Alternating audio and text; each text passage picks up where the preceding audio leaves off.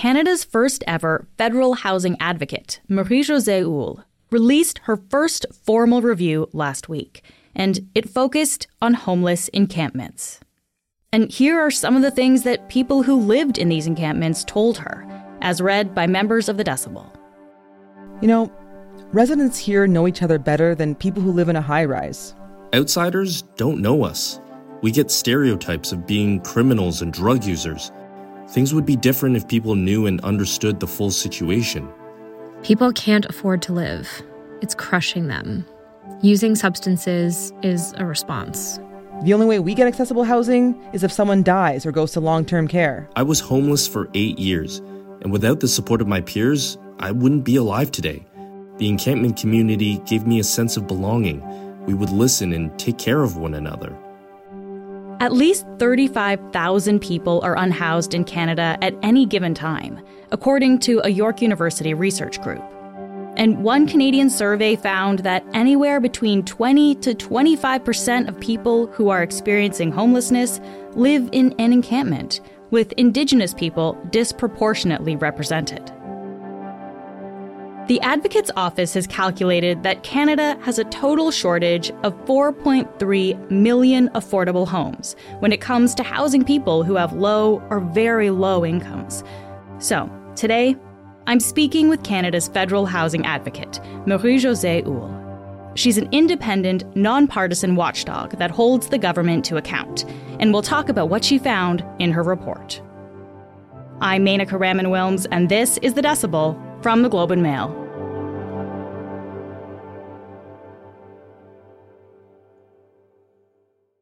Marie Josée, thank you so much for being here today. Well, thanks for having me. To start, Marie Josée, in your report, you talk about how everyone has the right to adequate housing, uh, that this is, in fact, a human right. What do you mean by that? Uh, that in 2019, the federal government enshrined in domestic law that housing is a human right for everyone in Canada, meaning that they have a right to adequate housing. And that has seven very specific definitions, including affordability, accessibility, and habitability for indigenous folks especially it's it has to be also culturally relevant mm-hmm. you know this is new to canada and to uh, understand that uh, anything related to housing policy has to start from a human rights framework and this is the complicated part because no one really knows what that is or how to do that. And by no one, I mean government. So this has been a, a whole journey of educating and setting an example. And my report on encampments not only is an example of how to do it uh, using a human rights based approach, but mm-hmm. also all the recommendations are using a human rights lens and a human rights approach. So this is a right actually guaranteed in law, as you say, as, as of 2019. Uh, so if this is a human right and there are laws to back this up, why do we have it then that there are rules that make it illegal for people to camp on public lands, um, and then also sometimes rules against helping those people? How do we make sense of that? That's a very good question. First of all, uh, you, you, know, like I said, this is new, and it needs to um, be enforced and permeate policy and procedure and funding at all levels of government. And these things take time really to understand. I've heard, you know, legal academics talk about the right to shelter uh, in the media not too long ago without being aware that housing is a human right in Canada.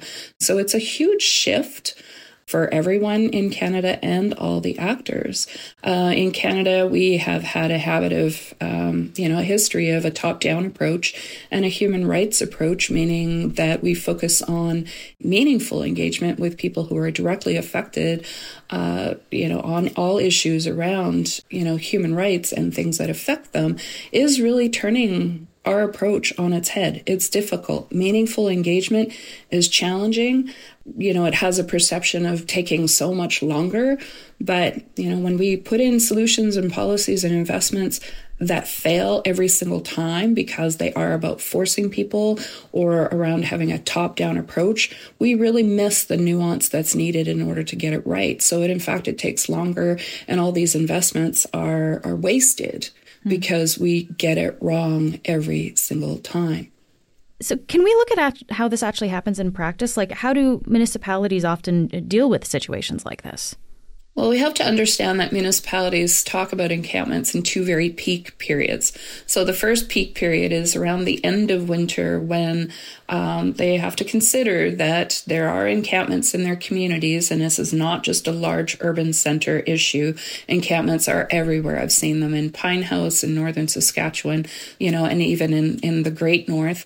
And so this is where they're going to be thinking about are we going to be criminalizing poverty? Or are we going to think about really the reality of people and being angry about encampments, but not angry at people in encampments and recognizing that people are in encampments because there's a housing crisis. Hmm. And, you know, in the end, that uh, truly fundamentally people are in encampments because they have no safe place to go. But, you know, this is a crisis and it's going to become a social crisis if it's not being addressed. You, you've had a chance to actually speak with people across the country uh, about encampments um, who, who actually have experienced this. So, w- what did you learn about what life is like for someone who, who lives in an encampment? People who are experiencing homelessness carry everything that they own on their backs. And to just be able to set it down and rest when they need to rest uh, as opposed to carrying it, dropping it, maybe being told they can't bring all of their items into a shelter after having stood in line to see if there is actually room in a shelter, then to be told there's a mat on the floor for you and you're going to be sleeping in in a congregate setting amongst a bunch of strangers and between this time and this time is when you're going to sleep and in the morning we're going to feed you and then we're going to kick you out mm. and then you're going to go through this all over again and you're going to take your items of survival and because you're carrying all of the items on you you're easily identified as someone experiencing homelessness and you're not welcome anywhere even to use the bathroom can I ask you though? So, why would someone choose to live in an encampment versus sh- uh, be in a shelter? Like, like, what are some of the barriers to being in a shelter for people? Well, there's not just about how you know people are kicked out in the morning. Um, the barriers that people face also is that some shelters will not accept uh, couples, for example, mm. and you know being able to sleep with your partner is about having safety you know, with someone that you know, someone that you are going to look out for, and, um, you know, even just having moral support. And um, some shelters do not accept pets, uh, most of them don't, uh, and some of them um, require sobriety, and some people are are not able to be sober. And then there's, you know, the issue of not being able to use um, alcohol or drugs while in the shelter. And yet, you know, when you're experiencing addiction, uh, you know, when it hits, it hits, and there's no clock for that. And then, of course, there's a lot of shelters are either co-ed, um, and women experience uh, sexual violence. And then, if you're non-binary or if you're trans, then you're even that much more at risk of violence and mm-hmm. sexual violence. Okay. So it really is an issue of personal protection. It's an issue of safety. It's an issue of, you know, shelters do not meet your needs. Hmm. So, violence, of course, does unfortunately happen in, in shelters, but we also hear from some people who, who live near these encampments that they're worried about things like violence uh, and also things like drug use in their neighborhood. So, so what do you say to those people who, who are worried about these issues? Well, these issues would happen uh, behind closed doors as well, and they would also happen in shelters. You, know, when there is violence and sexual violence, or um, illegal activity in an apartment building, for example, you don't evict everybody in the apartment building. You know, illegal activity is illegal activity. You have to deal with it on a case by case basis. Hmm. And I understand again, you know, the public's uh, perception that encampments also it's all garbage and feces, and the garbage part is interesting for me because there's, you know, the public will will see the the landscape to them as tarnished because there's garbage, and impose that you know people experiencing homelessness must deal with their garbage, but people who are housed every week has a truck that comes by their house and picks up their garbage for them. So, you know, we also need, um, you know, garbage pickup around encampments as well. So what you seem to be saying is is basic services are essential for a place like this. So if people in a neighborhood are worried about, you know, essentially kind of the, the activity or, or what's happening in an encampment, you're saying services that, you know, would help meet these people's basic needs would actually help offset those concerns? Yes, absolutely. Um, and it's also about, you know, being treating people with dignity. Let me ask you about fire risk for a second, though, because this comes up a fair bit. Uh, for example, some encampments in Edmonton were dismantled after there were three deaths related to fires, and over 500 propane tanks were confiscated during these teardown of the camps in, in the city. Uh, so, how do we balance the risk of fire, something like fire, with the rights of people in these encampments? Well, you know, the risk of fire, they are real. They are absolutely real, and we've seen some horrific outcomes for people and deaths and uh, this is also why the issue of encampments and real solution needs to happen as soon as possible because it is a question of life and death for people.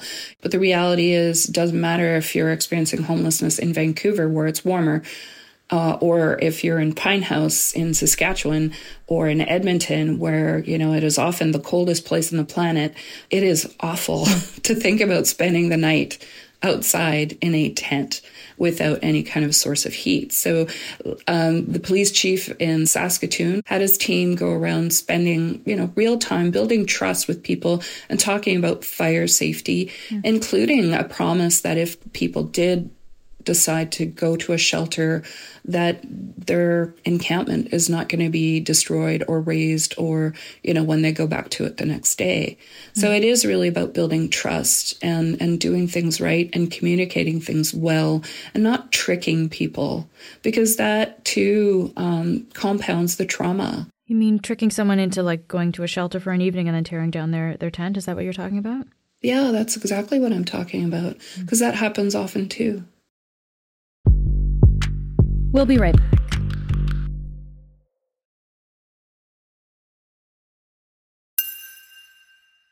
Okay, Marie Josée, I want to I want to talk about what, can be done to, to help people living in encampments, um, so that ultimately there are fewer encampments. And specifically, I want to ask you about the federal government, since you are the, the federal housing advocate. So, what exactly is the role of the federal government in in building more affordable housing? Because a lot of it really comes down to that. That is exactly what it comes down to. So, my report has called for federal leadership and a national encampments response plan. So, what that means is it needs to prioritize permanent housing solutions and make them available as quickly as possible. This is a national crisis. And because we've seen a patchwork of responses across the country and an increasing number of court challenges, we absolutely need federal leadership on this. You know, we've called for it to be in place by August 31st of mm. 24. And I've talked about the peak periods where municipalities talk about encampments. The second peak period where they talk about encampments is in the late summer when they're thinking about what's going to happen to people who are sleeping rough this coming winter. Mm-hmm. The plan has to include new resources. It, does that mean like funding essentially when we say new resources? Yes, absolutely. This is the first federal government in over 30 years to invest uh, this much money in housing but it needs to be new resources. So it's not just carving out of an existing housing and homelessness program, you know, and then redirecting it towards encampments. You can't rob Peter to pay Paul. And then the federal government has to convene governments at all levels. We need to see a collaboration and a coordinated and consistent results, you know, to support municipalities. And then the plan has to respect human rights, but then they also have to respect Indigenous rights. Indigenous people are overrepresented in homelessness and encampments uh, across the country, but especially as we move west of Ontario. And so, you know, this is not just a, a housing crisis and a human rights crisis, it's also an Indigenous rights crisis sometimes it's difficult to get these things done though because when we're talking about housing for people who who are currently unhoused what we're really talking about is supportive housing often so basically affordable housing with on-site services. Um, but there isn't always a lot of political will to build this housing because, uh, I mean, it's often met with resistance from the community. Um, for example, I'm thinking of a project in Toronto that's currently being fought. It's, it's meant to provide 60 affordable units with mental and physical health on site, uh, and there are some groups trying to oppose it in the legal system. So, Marie-Josée, how, how reasonable is it to expect governments to deliver on these projects when they often face local opposition?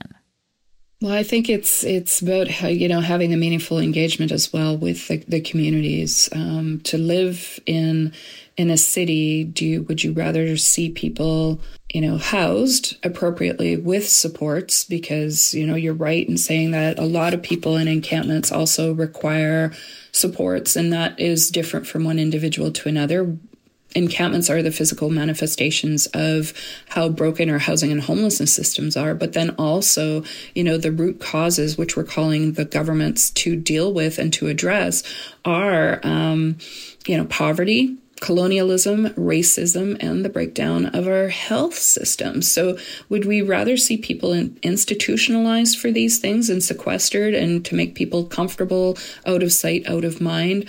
Or do we rather see them visibly in, in our communities in tent encampments where we know people are dying? Or do we want to see them housed appropriately? Hmm. And, and this is really what it comes down to is that, you know, when people are appropriately housed, they have a chance. And when they have a chance, it costs a lot less than seeing people trying to, you know, um, uh, I think overtaxing police systems, overtaxing emergency medical systems, you know, so we pay for it as taxpayers. We pay for it a whole lot more because this is this is um, a whole generation that is being destroyed because of the housing crisis. In, in your report, Marie Josée, you listed six calls to action for Canadian governments at all levels to address encampments and, and, and homelessness more broadly. They cover a lot of ground, but I, I want to specifically talk about call to action number four, which is take immediate action to protect the rights to life and dignity of all people in encampments. So, what, what does that look like? That means, first of all, meaningful engagement with people eh, in the encampments to find out what they need in terms of their basic necessities and making sure that their basic necessities are met. So, safe drinking water, access to showers, hygiene, access to food, access to supports, access to mental health supports, access to, uh, if if this is where they're ready to be, is support uh, around addictions, and to protect people from the poison drug supply as well. Another point is that the you know we must end forced evictions of encampments when um, encampment uh, residents are evicted. A lot of the tactics are of actually destroying the items of survival that people have, and it's you know, and sometimes it's also about picking up the items that people need uh, that make them human you know, it's not just ID, which is also incredibly important, but pictures of loved ones, um, you know, religious or spiritual symbols, ashes of loved ones as well.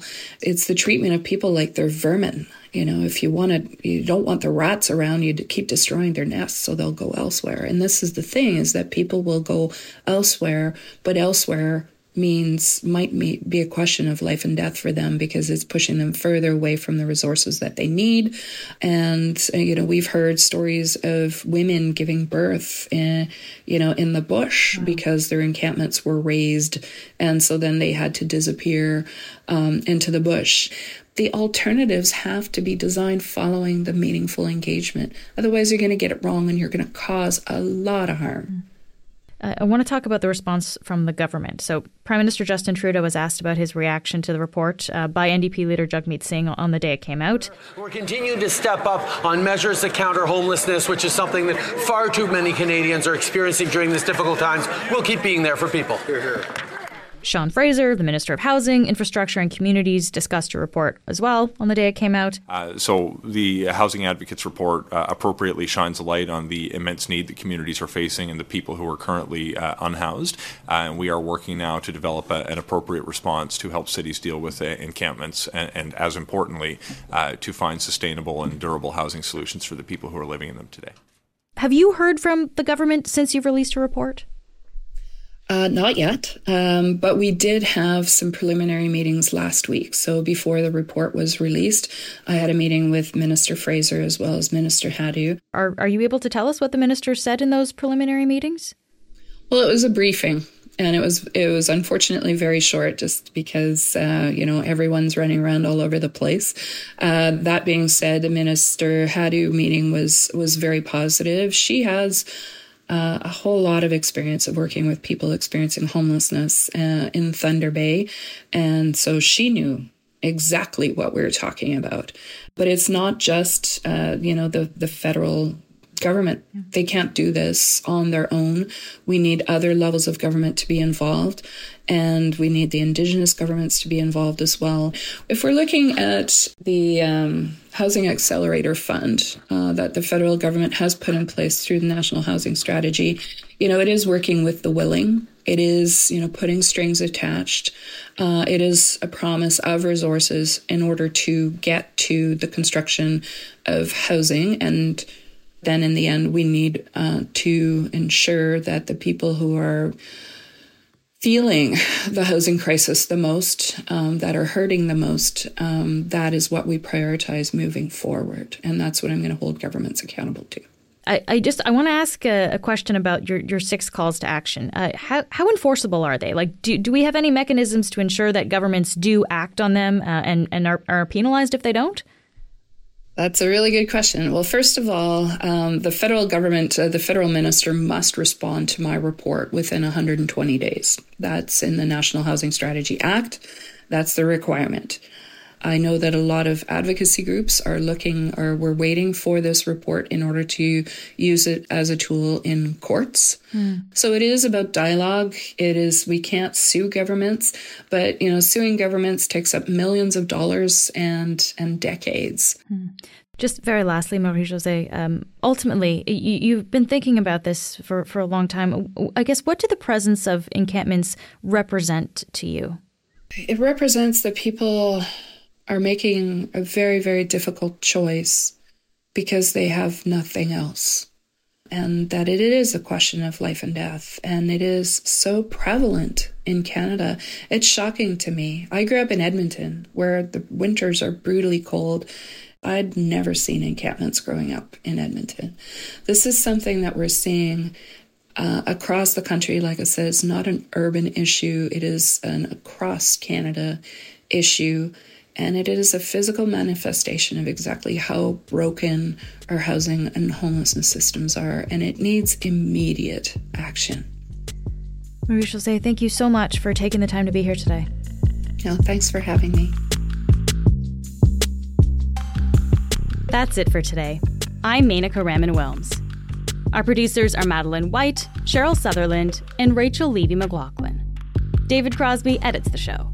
Adrian Chung is our senior producer, and Angela Pacienza is our executive editor. Thanks so much for listening, and I'll talk to you tomorrow.